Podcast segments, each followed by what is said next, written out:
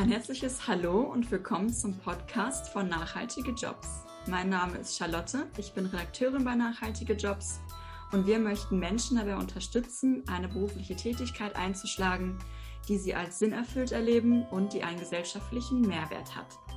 Dafür laden wir immer wieder gerne Menschen zu einem Gespräch ein, die diesen Weg schon ein Stück weit gegangen sind, ihre Berufung folgen und uns mit ihren Erfahrungen inspirieren können. Mein heutiger Gesprächspartner ist Christian Görpoulos. Er produziert als selbstständiger Regisseur und Creative Producer Werbefilme für nachhaltige Marken. Und mit Christian möchte ich heute unter anderem über seinen Werdegang, seine Erfahrungen als Entrepreneur und seinen Arbeitsalltag in der Kreativbranche sprechen. Aber erstmal herzlich willkommen an Christian und vielen Dank, dass du dir die Zeit genommen hast, mit mir zu plaudern. Ja, hallo Charlotte, vielen lieben Dank für die Einladung. Freut mich sehr, dass ich ähm, heute bei eurem Podcast dabei sein darf und hoffe, dass ich äh, dir was Spannendes zu diesem Thema erzählen kann. Ja, schön, dass du da bist.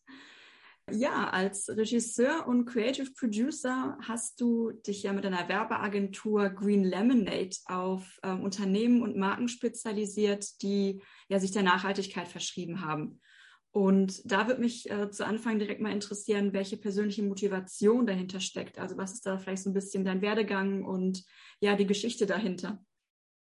Ja, also muss ich mal kurz ausholen, ähm, weil eigentlich begann das schon relativ früh. Ich glaube, so mit ungefähr 17 ähm, ging es los, dass ich die Welt äh, des Films für mich entdeckt habe, damals noch über das Theaterspielen und war äh, sehr fasziniert und angetan von dem, ja, von diesem Mediumfilm, vom Story Storytelling und alles, was so damit zu tun hat. Und damals hatte ich dann die fixe Idee, äh, dass ich unbedingt Hollywood-Regisseur werden möchte. Mhm. Und ähm, relativ schnell, kurz danach, kam dann das Thema Werbung auf, ähm, was mich auch sehr interessiert hat. Ähm, und ich habe dann eben auch diverse Praktikas in Werbeagenturen gemacht und bin eigentlich dann gar nicht mehr so diesen filmischen Weg gegangen, obwohl ich in der Schule schon meinen ersten Film damals gemacht hatte.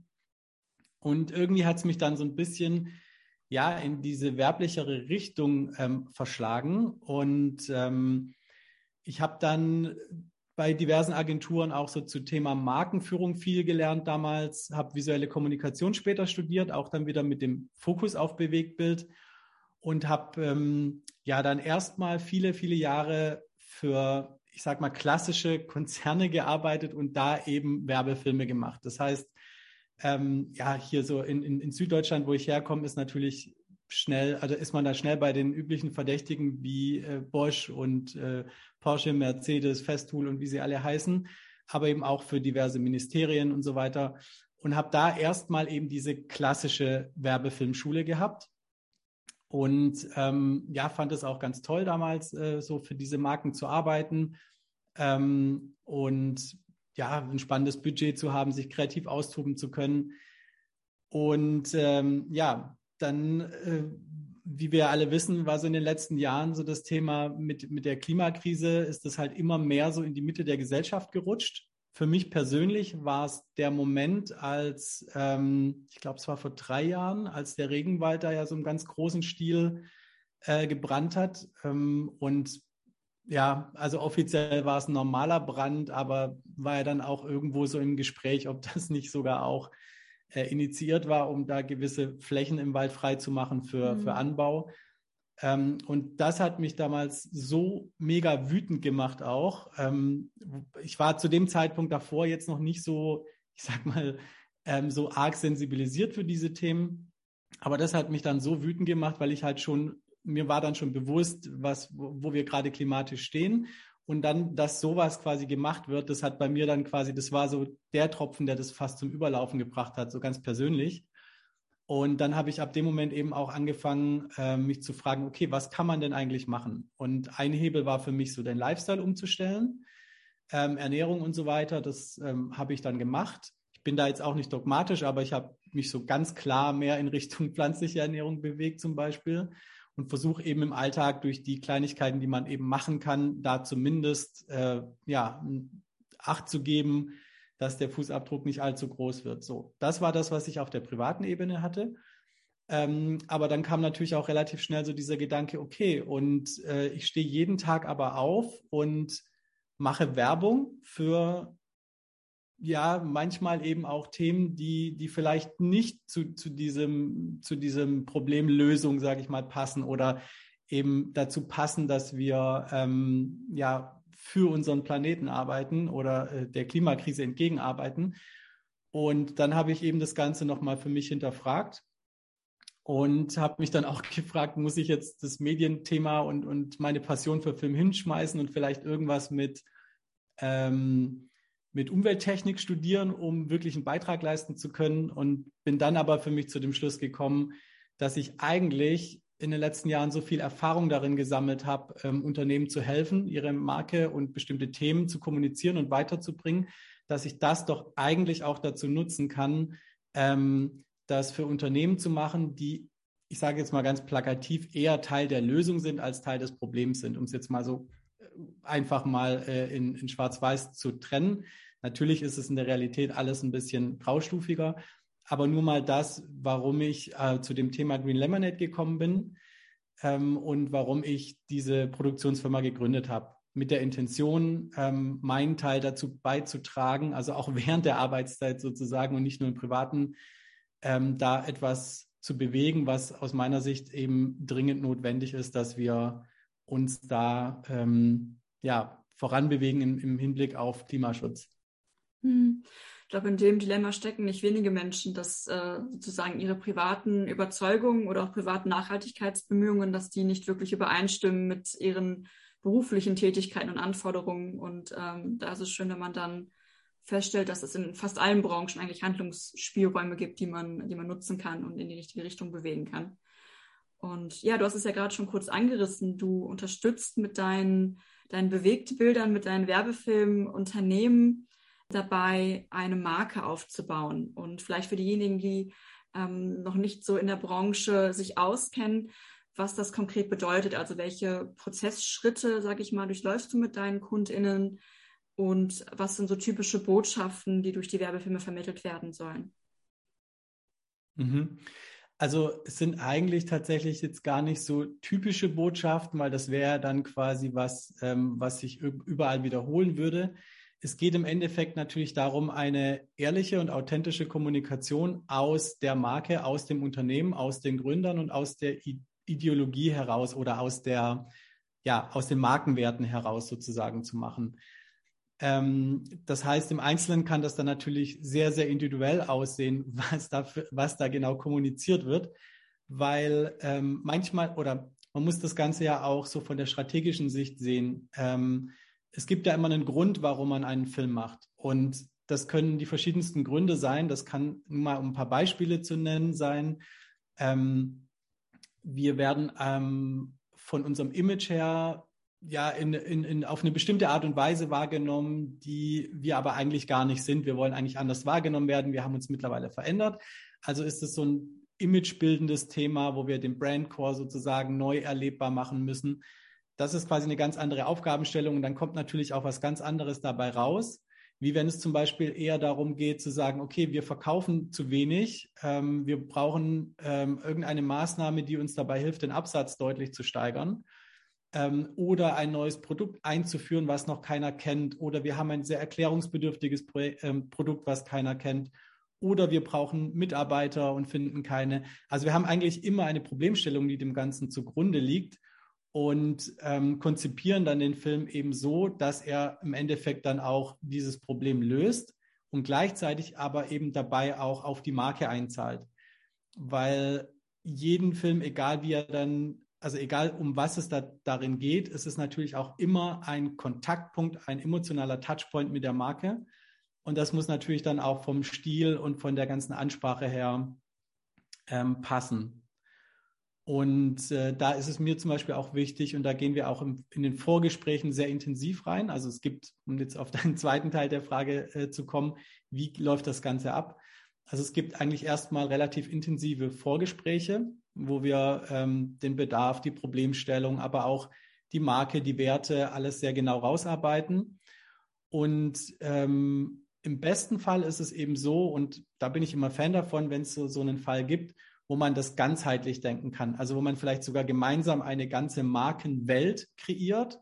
Ähm, das ist so ein Schemata, was ich entwickelt habe, den Markenzirkel, um quasi ja so eine komplette Themenwelt rund um die Brand erstmal aufzumachen und dann zu schauen, okay, und wie kann ich diese Themenwelt sozusagen jetzt langfristig bespielen? Das ist so das Thema langfristiger Brandaufbau durch Bewegtbild. Ähm, das ist so ein äh, Fokus, den ich mir äh, gesetzt habe. Ähm, aber im Einzelnen, um nochmal zu dem Punkt zurückzukommen, wie gesagt, es gibt intensive Vorgespräche. Ähm, dann wird ein Konzept entwickelt, was sozusagen genau darauf zugeschneidert ist. Klar, dann kommt natürlich die Produktion, also oder beziehungsweise Vorproduktion, die Produktion, die Postproduktion.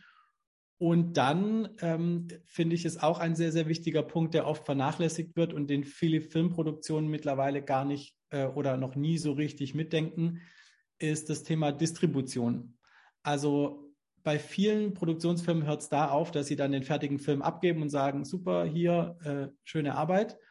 Und dann ähm, fehlt dem Kunde aber auch oft das Know-how, den effizient zu vermarkten, den Film. Und dann stellen die den auf einen YouTube-Kanal und posten den zweimal bei Instagram, Facebook und LinkedIn, je nachdem. Und dann passiert natürlich im Regelfall nicht viel. Und dann sind die enttäuscht.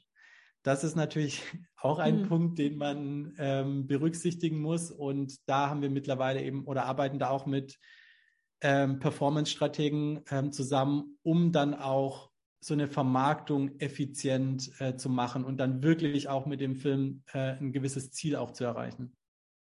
Okay.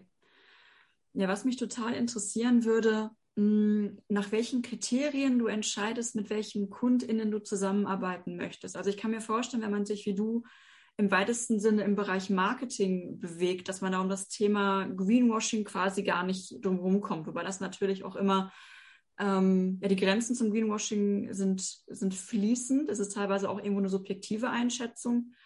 Und ja, wo, wo beginnt für dich Greenwashing? Also wo steckt hinter der Nachhaltigkeitsbotschaft nicht viel Substanz? Wo ist es mehr eher eine Marketingmasche? Und wann stiftet ein Produkt oder auch eine Dienstleistung aus deiner Sicht wirklich Mehrwert im Sinne der Nachhaltigkeit? Ja, das ist echt eine gute Frage und auch eine schwierige Frage, weil im Endeffekt sind die Übergänge ja fließend, wenn man mal genau hinschaut. Ne? Also es ist tatsächlich immer, ich glaube, so der größte Knackpunkt, wo setzt man an, wo hört man auf, ab wann ähm, macht man vielleicht was Gutes, macht sich aber trotzdem selber dann irgendwie unglaubwürdig ähm, oder angreifbar. Ähm, ich habe da für mich zumindest keinen fixen also keine fixe Checkliste, wo ich sage, ja, ja, ja, nein, nein, nein, äh, dieses oder jenes ist erfüllt oder nicht erfüllt und dann mache ich das oder mache ich das nicht, sondern mir geht es im Kern erstmal darum zu schauen, ist denn, also klar natürlich, welche Art von Unternehmen habe ich vor mir? Also es gibt natürlich welche, da muss man, glaube ich, nicht lang überlegen. Ähm, und wenn es jetzt um fossile Brennstoffe geht, ist es, glaube ich, ja, muss, kann man einfach getrost ablehnen. Ähm, aber es gibt natürlich auch sehr viele spannende Graubereiche. Nehmen wir mal zum Beispiel einen Fahrzeugkonzern wie Mercedes, der natürlich auf der einen Seite Verbrenner herstellt, auf der anderen Seite eben auch in manchen, an manchen Stellen in der Kritik steht, ähm, was ähm, den Umgang mit, mit Treibhausgasen angeht. Auf der anderen Seite aber auch ähm, mit der, mit der ähm, S-Klasse, zum Beispiel mit der elektrischen, ein sehr, sehr innovatives Fahrzeug entwickelt hat, was Elektromobilität nochmal richtig, nochmal auf ein neues Level gehoben hat. Ähm, und das ist dann zum Beispiel ein spannender Fall, wo man es jetzt, finde ich, nicht ganz so schwarz-weiß sagen kann. Aber ich für mich bewerte das so, ähm, es geht mir darum, ist das im Kern ernst gemeint oder nicht? Also ist das quasi, wenn, ähm, wenn ein Unternehmen etwas macht, ähm, sei es jetzt, dass sie ein, ein Produkt entwickeln, ähm, eine neue Technologie oder was auch immer. Ist das ernst gemeint? Also geht es Ihnen wirklich darum, etwas zu bewegen und etwas besser zu machen? Oder ist es dann tatsächlich so, naja gut, ähm, wir müssen halt jetzt auch noch irgendwie was, was zu dem Thema machen und äh, es ist halt eine Marketingmaßnahme, genauso wie du gesagt mhm. hast, aber eigentlich ähm, steckt da nicht viel dahinter. Und das gilt es für mich herauszufiltern eigentlich, ob das wirklich etwas Ernst gemeintes ist, was, ähm, wo man sich glaubwürdig in eine bestimmte Richtung bewegt zumindest oder eben im besten Fall schon ist. Ich meine, es gibt ja super viele Unternehmen, die ja von, von Grund auf mit einer ähm, ja, richtigen Ausrichtung gestartet sind, also richtig im Sinne von ähm, eher Teil der Lösung zu sein als Teil des Problems, weil sie erkannt haben, dieses oder jenes ist problematisch. Also machen wir etwas, um den Markt hier neu aufzumischen, um etwas besser zu machen. Also sei es jetzt Fashion-Marken wie Armed Angels, die aber auch sehr erfolgreich sind, oder ähm, Food-Bereich, diese ganzen plant-based Produkte, ähm, Naturkosmetik oder natürlich auch Technologien, wie auch immer. Das sind im Prinzip alles solche, solche klassischen ähm, Ansätze, die von Natur aus, glaube ich, oder von ihrem Kern schon ähm, in die richtige Richtung gehen. Und dann gibt es natürlich auch Unternehmen, die vielleicht, die es schon lange gibt und die aus einem eher klassischen Segment kommen und die dann aber sagen, okay, aber wir haben es jetzt auch erkannt und wir wollen uns dahin bewegen. Und dann ist, wie gesagt, die Frage, ist das eben ernst gemeint oder nicht? Und da wäre dann für mich tatsächlich eben immer also das wäre für mich persönlich dann das Entscheidungskriterium. Aber das ist in der Tat echt schwierig. Wo setzt man da an und wo, wo nicht? Mhm. Wir kennen das auch bei uns aus internen äh, Diskussionen. Diese Grauzonen sind äh, einerseits spannend und da kann man auch ganz lange das führen wieder diskutieren. Also das, äh, das kennen wir ganz gut von, von unserem Unternehmen genauso. Wie, wie handhabt ihr das dann? Mm, also bei den Stellenanzeigen, die wir bei uns schalten, achten wir darauf, dass entweder die Tätigkeitsbeschreibung des Jobs einen unmittelbaren Bezug zum Themenfeld Nachhaltigkeit hat. Ähm, ja, beispielsweise sind das Stellenausschreibungen für NachhaltigkeitsmanagerInnen in einem Wirtschaftsunternehmen.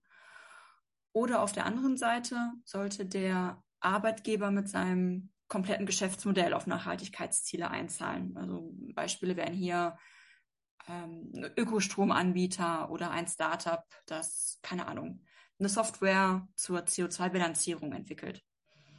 Mm, und ein Großteil unserer Kunden sind Non-Profit-Organisationen, also gemeinnützige Vereine oder Stiftungen zum Beispiel, bei denen sich die Frage gar nicht erst stellt, da sie allein schon aufgrund ihrer Rechtsform gemeinwohlorientiert und nicht profitorientiert handeln müssen. Und dass wir bei Grenzfällen intern diskutieren müssen, ob wir einen Auftrag annehmen, das ja kam schon vor, ist aber zum Glück wirklich eher die Ausnahme. Und dann gibt es neben den Stellenanzeigen noch den Bereich der Kooperation, die bei uns fast ausschließlich nicht finanziell sind. Das heißt, wir nehmen von Organisationen, die wir zum Beispiel in unserem Newsletter präsentieren oder für unseren Blog oder Podcast interviewen, äh, keine Provisionen oder ähnliches, damit wir eben neutral und unabhängig bleiben können und ja, wählen auch sehr sorgfältig und bewusst aus, wenn wir sozusagen eine Bühne bieten und wer auch umgekehrt uns als äh, Partner nennt. Ja. Mhm. Okay, interessant. Wie sieht eigentlich so ein typischer Arbeitstag bei dir aus? Also welche äh, welche Aufgaben machen dir besonders viel Spaß und wo gibt es Aufgaben, wo du vielleicht sagst, ach nee, bitte nicht, aber ja, muss halt irgendwie gemacht werden. ja, ich glaube, das kennt jeder. Es ist nicht, nicht immer alles nur geil, auch wenn man vielleicht seinen, seinen Job liebt. Ähm, also was ich gar nicht mag, um mal mit dem anzufangen, sind äh, so klassische administrative Sachen, äh, die im Hintergrund halt immer laufen müssen. Akquise mag ich übrigens auch gar nicht. Ähm, Social Media Aktivitäten. Es gibt ja viele, die ähm, ja das auch so täglich täglich zelebrieren und da total aktiv sind. Ich bin, würde ich sagen, auch eher ein Social Media Muffel, muss ich gestehen, auch wenn es natürlich heutzutage ähm, ein wichtiges Tool ist, um einfach sichtbar zu sein und präsent zu sein. Ja, aber tatsächlich, das sind so die Dinge, die ich am wenigsten mag. Was ich sehr gerne mache ähm, und was eben auch so meine Leidenschaft und mein Steckenpferd ist, ist natürlich der gesamte Kreativpart. Das heißt, ähm, mit Menschen zusammenzukommen, die Köpfe zusammenzustrecken, ähm, eine Strategie zu entwickeln, in Workshops zum Beispiel, generell Workshops zu geben, ja, auch so ein, so ein mache ich auch und das ist auch ein Thema, was mir sehr viel Spaß macht.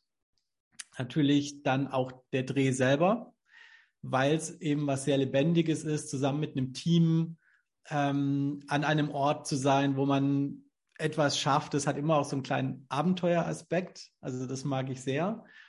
Und in der Postproduktion, also in der Nachbearbeitung, ähm, gibt es eigentlich auch nochmal einen sehr, sehr schönen Moment, nämlich wenn alles zusammenkommt, die Musik drunter kommt, sozusagen der Schnitt dann fertig wird oder halt so, so eine ersten, einen ersten Stand erreicht, wo man spürt, dass eine Idee, die man vorher gehabt hat, wenn die lebendig wird.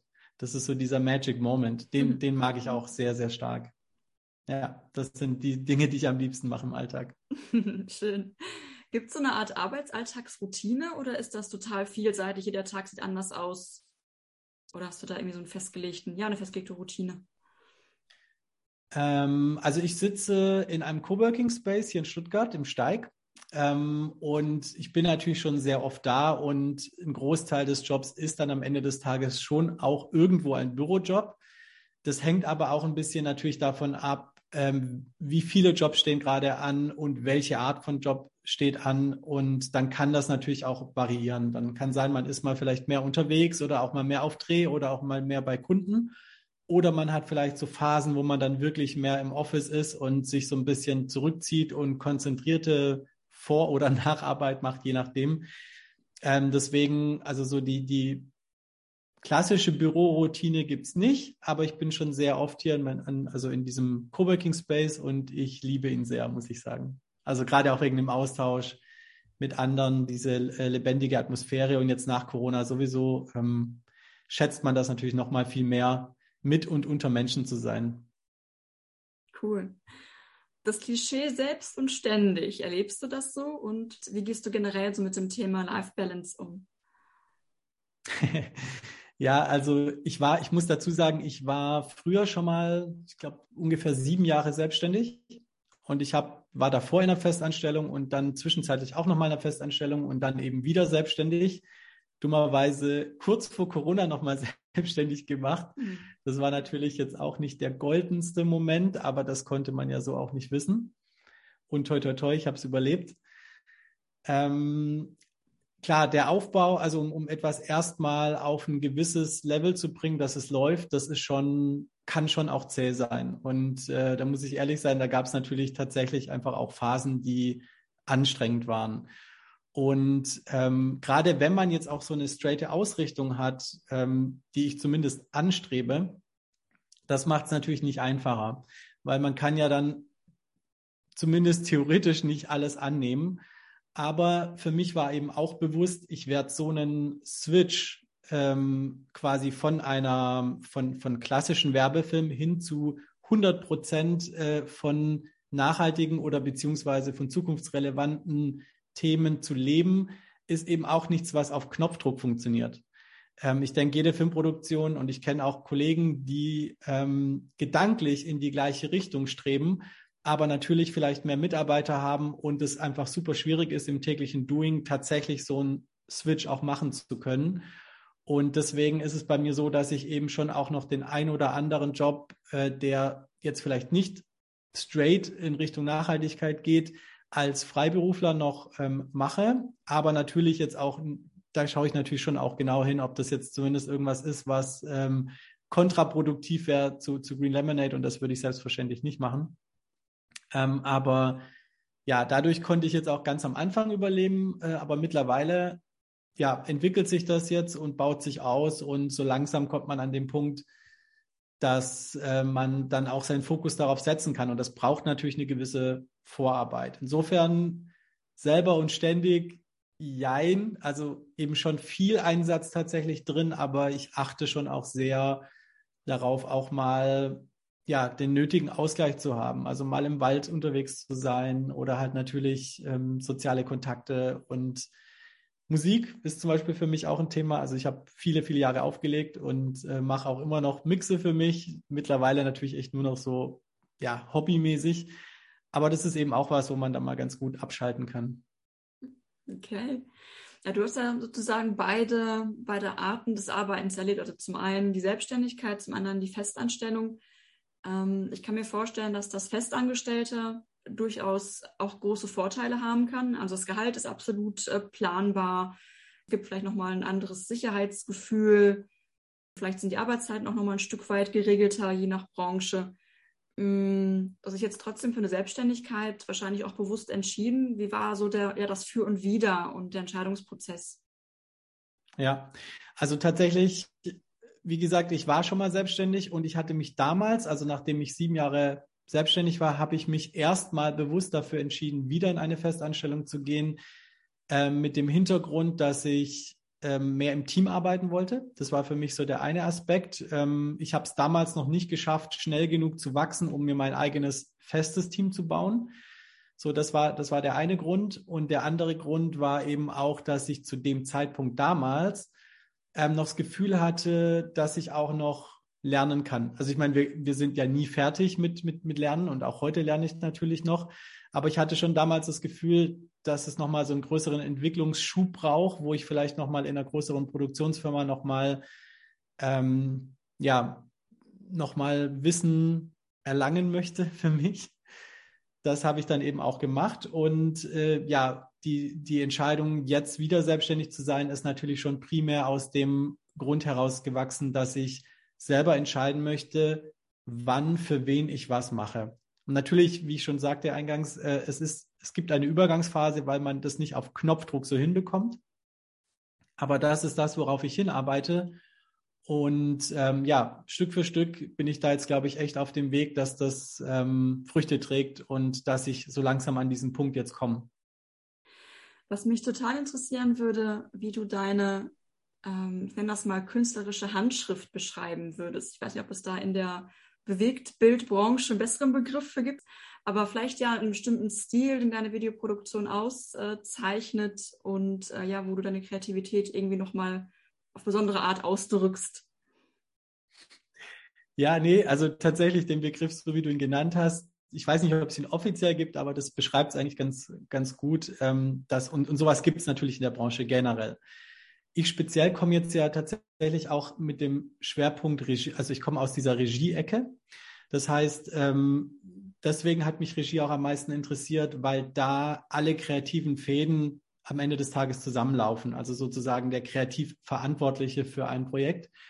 Ähm, deswegen habe ich mich da am ehesten dann ähm, gesehen, weil ich diese Idee entwickeln möchte und diese und sehen möchte oder dafür Sorge tragen möchte, dass diese Idee dann eben auch so zum Leben erweckt wird und, und lebendig wird. Also so sehe ich meine Jobbeschreibung auf der kreativen Seite. Und ja, zum Thema Stil, also grundsätzlich ist es so, wenn man jetzt bei den großen Werbefilmregisseuren schaut, also da gibt es ja auch mittlerweile Agenturen, die sich nur darauf spezialisiert haben, so Top-Werbefilmregisseure ähm, zu vermarkten an, an Filmproduktionen und an Werbeagenturen und das ist dann auch also ein, wirklich ein High-Budget-Geschäft. Und diese Leute sind alle sehr spezialisiert. Möglicherweise können die auch mehr in die Breite, aber so wie sie verkauft werden, sind sie sehr spezialisiert. Also dann gibt es dann halt irgendwelche Leute oder Regisseure, die sind äh, spezialisiert auf Car, also auf Autosachen ähm, oder auf Beauty oder auf Food und haben dann oder auf witzige Sachen, auf schrullige, schräge Sachen und die haben dann tatsächlich immer so eine bestimmte Handschrift und man holt die dann auch explizit wegen dieser Handschrift und wegen dieser Branchenkenntnis. So läuft es eigentlich im High-End-Werbebereich ab. Ähm, gut, da bin ich jetzt nicht unterwegs, ähm, war jetzt auch nicht mein angestrebtes Ziel. Und deswegen ist es für mich eben auch wichtig, ähm, genau nicht eine Einseitigkeit zu haben, weder in der Branche, weil ich meine, grüne Branche ist ja nicht, ist ja nicht eine Branche, sondern darunter verbirgen sich ja auch wieder alle Sachen, also Food, Fashion, Technologien und so weiter und so fort, nur halt mit einer anderen Ausrichtung. Das heißt, am Ende des Tages ähm, ist mein Aufgabenfeld ähm, sehr, sehr breit. Das heißt, ich mal habe ich vielleicht auch ein Thema, ähm, wo es um, ich sage es mal hypothetisch, wo es, wo es vielleicht um ein Solarfahrzeug oder ein Elektrofahrzeug geht oder dann mal um Plant-Based Food oder eben mal um ähm, ja, E-Fuels oder Windkraft oder oder was auch immer. Und jedes Mal hat man natürlich eine ganz andere Zielgruppe, eine ganz andere Aufgabe, eine ganz andere Marke, ein ganz anderes Unternehmen.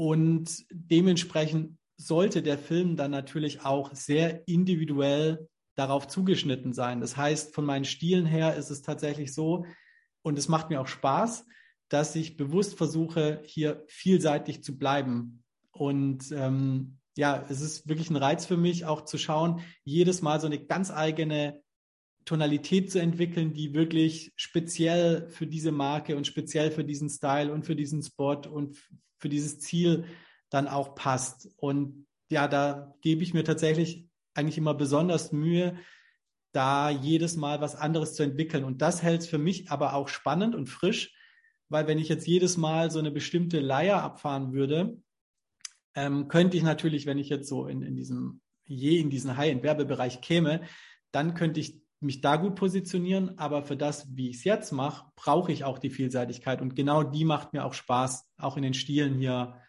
ähm, vielseitig zu bleiben. Hm, das klingt total plausibel.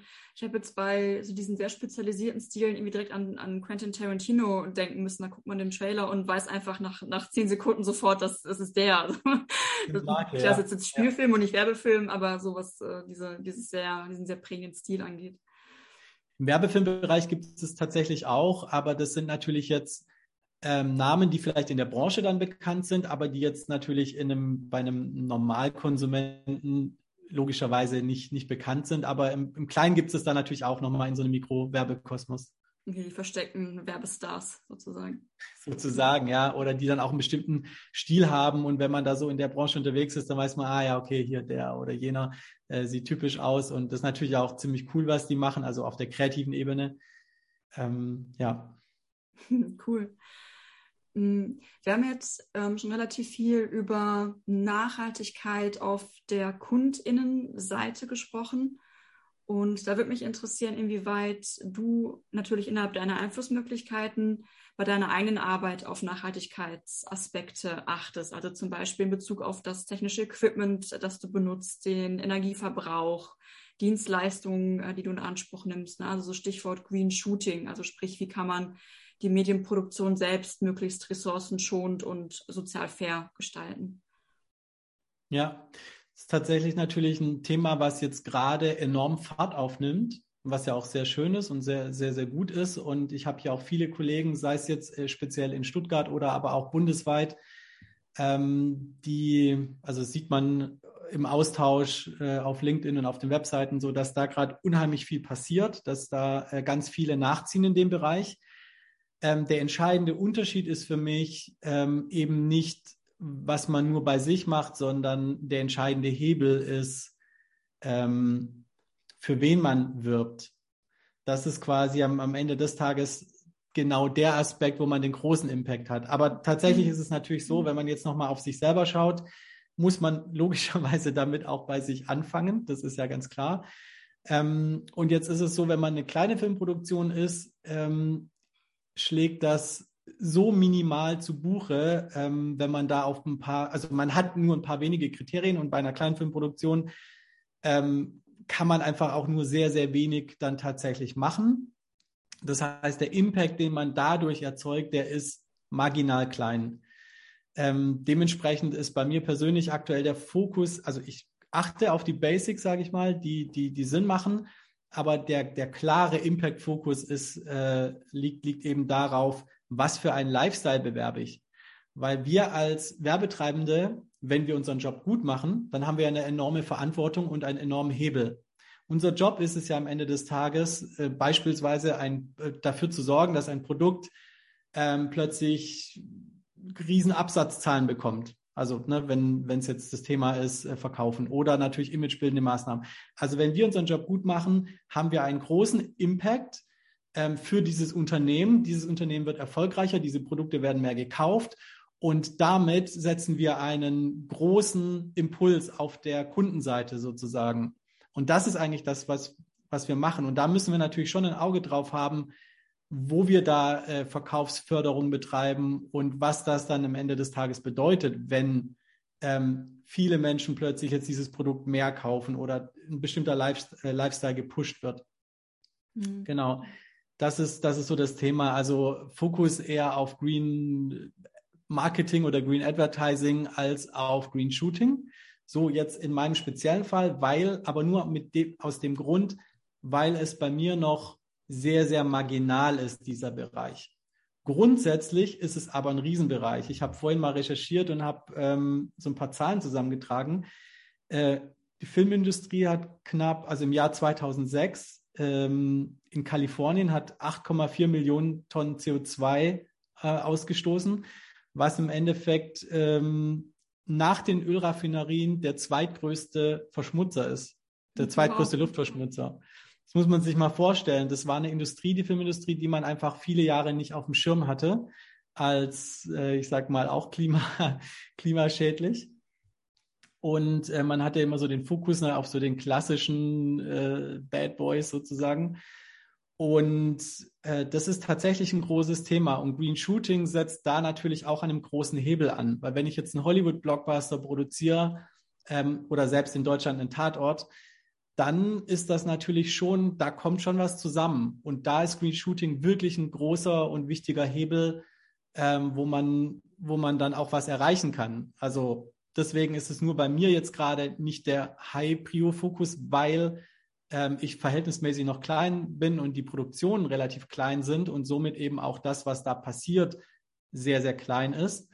Aber grundsätzlich ist es auf jeden Fall was, was mega, mega wichtig ist, gerade wenn wir jetzt diesen Vergleich hier gehört haben. Ähm, und da tut sich halt aber auch mittlerweile selbst in Hollywood was. Also Spider-Man 2 war zu dem Zeitpunkt, als er produziert wurde, wohl der, der grünste oder der erste grüne produzierte Hollywood-Blockbuster, der angeblich zumindest klimaneutral sein soll.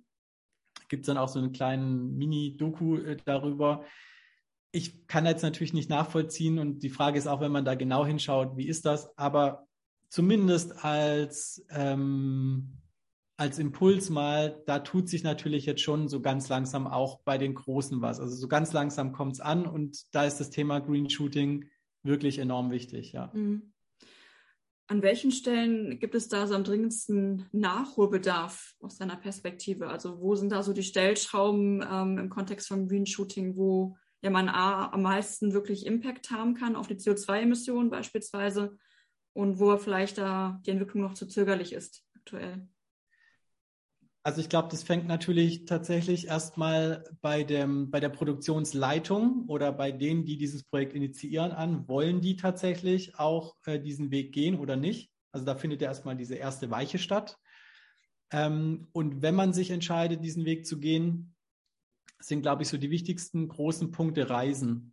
Mhm. Also da kommt unglaublich viel beim Thema Reisen zusammen. Wenn man sich jetzt vorstellt, so ein Herr der Ringe seiner Zeit oder so, da fliegen natürlich irgendwie eine Crew von 200 Leuten plus permanent über drei Jahre auf zig Kontinenten hin und her, quer durch die Gegend. Ähm, da kommt natürlich unglaublich was zusammen. Das ist der eine Faktor.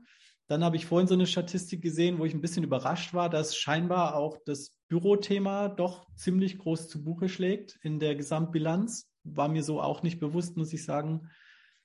Und beim Dreh ist es so, das hängt natürlich davon ab, wo und wie dieser Dreh stattfindet. Also wenn man jetzt halt einen Outdoor-Dreh hat, der um die Ecke ist, dann passiert da natürlich jetzt nicht so unglaublich viel CO2-mäßig. Wenn man aber dann tatsächlich in einem zum Beispiel kompletten Virtual Reality Studio ist, wo man halt riesige Wände bespielt, so wie es jetzt gerade bei der Serie äh, 1899 hieß die, glaube ich, auf Netflix. Mhm. Kann ich mir sicher, genau. Die wurde ja komplett in Babelsberg mit einem Virtual Production Studio gedreht. Das ist natürlich auch eine sehr, sehr coole Sache und man muss auch nicht zu allen Orten reisen. Also es hat ja auch hier diverse Vorteile. Trotzdem ist natürlich der Energieverbrauch für diese Walls ähm, zu betreiben, das ist natürlich auch unglaublich. Also da kommt natürlich studioseitig hier dann auch richtig was zusammen. Ähm, oder halt natürlich durch die dementsprechenden Scheinwerfer und so weiter. Also da ähm, kann man natürlich, da gibt es mittlerweile auch scheinwerfertechnisch ähm, energiesparendere. Aber da muss ich auch fairerweise aus Filmemachersicht sagen, muss man dann auch schon den Spagat abwägen. Nicht alles macht da Sinn. Also man kann nicht irgendwie alles in Alternativ und, und alles in LED kaufen und dann funktioniert es genauso gut. Das, ähm, das funktioniert so, glaube ich, nicht. Aber die großen Stellschrauben sind tatsächlich zu überlegen, muss ich denn nach Neuseeland fliegen, ähm, um jetzt zu einer bestimmten Jahreszeit irgendwas zu, zu drehen? Oder kann ich das vielleicht auch tatsächlich dann hier in einem Studio machen? Und da ist selbst ein Virtual Production Studio zehnmal CO2-freundlicher mhm. als jetzt dann diese Reise äh, nach, oder nach, nach Südafrika dann im Winter klassischerweise für, für einen Sommershooting dann so zu machen. Das sind, glaube ich, solche Grundfragen, die man sich stellen muss und eigentlich in jedem Schritt der Produktion mit einem gesunden Menschenverstand zu überlegen, muss es genau das sein oder können wir es vielleicht auch kreativ anders lösen? Welchen Ratschlag hast du für DesignerInnen oder Creative ProducerInnen oder solche, die es noch werden wollen, die sich auf das Themenfeld Nachhaltigkeit spezialisieren wollen? Also vielleicht auch im Hinblick auf ähm, welches Know-how man dafür braucht, über die, ich sag mal, klassischen fachlichen Kompetenzen und Erfahrungen hinaus. Und kennst du eventuell Studiengänge, Kurse, Weiterbildungen oder ähnliches, die explizit die Themen Markenbildung und Nachhaltigkeit verknüpfen miteinander? Also mir ist zum jetzigen Zeitpunkt nichts bekannt, was das so zusammenbringt. Das muss aber nicht heißen, dass es das nicht gibt. Also ich habe ja auch nicht den Komplettüberblick über alles, was hier so passiert. Ähm, insofern kann ich dir die Frage leider nicht genau beantworten, aber mir ist zumindest nichts bekannt. Ähm, es gibt zum Thema Weiterbildung eben Green Shooting Zertifizierung. Das gibt sowohl in Baden-Württemberg als auch, ähm, ich glaube, noch in ein, zwei anderen Bundesländern, wo man das machen kann. Und dann ist man Green Shootant äh, Consultant, wie sich das nennt. Ja, und was kann ich anderen Kreativen für einen Rat geben, die in diese Richtung wollen? Also natürlich ist einmal das Thema Positionierung wichtig, weil ich glaube, die größte Challenge, mit der ich natürlich auch zu kämpfen habe und auch viele andere Kollegen, die äh, eine ehrliche und gute Intention haben, äh, in eine gute Richtung zu gehen, ähm, dann aber natürlich in der Umsetzung die Schwierigkeiten haben, das auch wirtschaftlich durchzuziehen. Also sprich, die haben dann Mitarbeiter, äh, müssen die natürlich auch, also müssen den Laden einfach am, am Laufen halten. Und wenn du mal, ich sag mal, standardmäßig aufge, ähm, ähm, aufgestellt bist und da deine klassischen Kundenkreise hast, dann wird es unglaublich schwierig, noch mit einem Apparat im Rücken, den du versorgen musst, dann einen Switch hin zu nur noch 100 Prozent äh, nachhaltigen Themen so zu machen. Das ist, glaube ich, unglaublich schwer. Dementsprechend muss man von Anfang an schauen, dass man sich so gut positioniert und so klar in seinem Auftreten ist, dass man möglichst direkt dort als Spezialist dann auch den Einstieg findet. Das ist so das Thema Positionierung. Ähm, ansonsten würde ich sagen, funktioniert es auf der kreativen Seite genauso wie bei allen anderen. Man muss natürlich einfach dann gut sein und fleißig sein und Vitamin B-Netzwerk und was eben alles so dazugehört.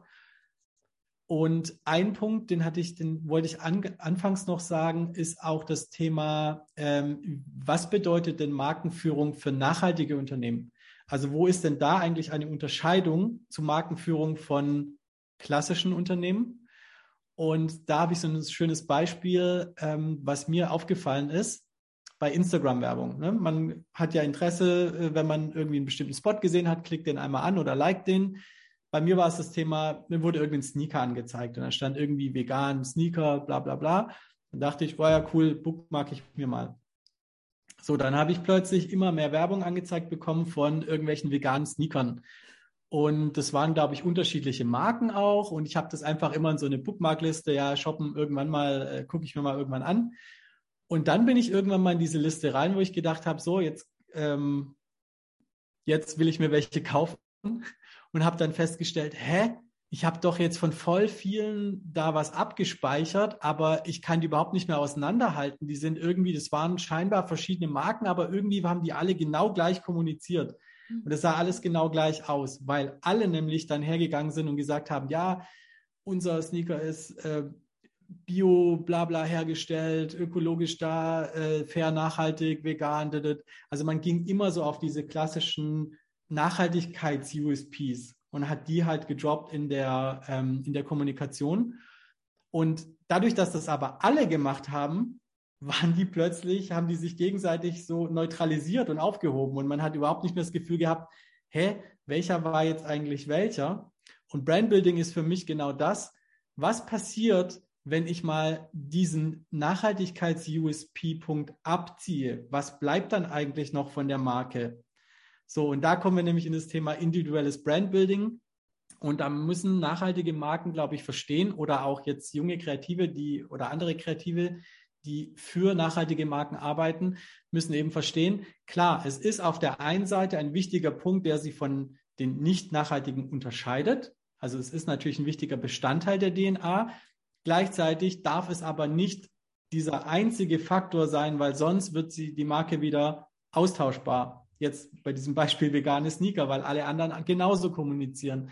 Und dann braucht man natürlich schon einen ganz eigenständigen Markencharakter, der auch zusätzlich losgelöst von diesem ähm, Nachhaltigkeitsaspekt funktioniert. Das ist was, äh, wofür ich gerne noch sensibilisieren würde ähm, für ja, meine ganzen Kollegen und, und Kreativen und, und welche, die neu anfangen. Genau, das finde ich ist ein wichtiger Punkt, den man ähm, da nicht aus den Augen lassen darf. Und darüber habe ich eben auch Mark äh, Markenworkshops gegeben, weil ich gerade bei Startups dafür sensibilisieren möchte, da eine Eigenständigkeit zu entwickeln, die sich nicht ausschließlich nur auf den Nachhaltigkeitswerten ähm, aufhängt. Mhm. Ein total spannender Aspekt, dass man sozusagen sich in einer Nische bewegt, die ja auch schon irgendwo ihre, ihre eigenen Eigenschaften hat, aber sich innerhalb der Nische dann wiederum so ein bisschen gegenseitig äh, neutralisiert. Also da habe ich vorher noch nie drüber nachgedacht. Ist, genau, mm. die, die Gefahr ist eben da und, und genau darum geht es, äh, zu, zu verstehen, dass eine Marke mehr ist als nur ähm, nachhaltige USBs. Ja, vor allem springen auch immer mehr auf diesen Nachhaltigkeitszug auf. Das heißt, so nischig ist das ja schon gar nicht mehr. Und dann braucht man nochmal irgendwas on top, was einen genau. auszeichnet und besonders macht. Ne? Mhm, Wenn man eben der Erste ist, kann man das natürlich sehr, sehr gut spielen. Und dann ist das natürlich so das Ding, was äh, ganz klar eine Unterscheidung schafft. Und, und äh, da macht es auch Sinn, das, das so zu machen. Aber wenn es eben schon zehn oder mehr andere gibt und es wird natürlich in jedem Bereich, sei es im Fashion, Food, Technologie, was auch immer Bereich, werden natürlich in Zukunft noch mehr Player äh, dazukommen. Und damit wird so das Thema Austauschbarkeit oder die Gefahr wächst dann natürlich auch dann ganz klar. Und dann muss man eben schauen, dass man ähm, seine Marke wirklich stark aufstellt und eigenständig aufstellt. Vielleicht als letzte Frage, was für dich Erfolg bedeutet. Also wann bist du so richtig zufrieden mit dem Ergebnis eines Projektes, was du abgeschlossen hast? Ja, ähm, Erfolg muss ich da, glaube ich, vielleicht sogar in mehrere Kategorien packen. Also es gibt natürlich so den, den, für mich gibt es den, den kreativen Erfolg, den wirtschaftlichen Erfolg und den ähm, gesellschaftlichen Mehrwerterfolg. Also sozusagen den Impact, den man damit erzielt.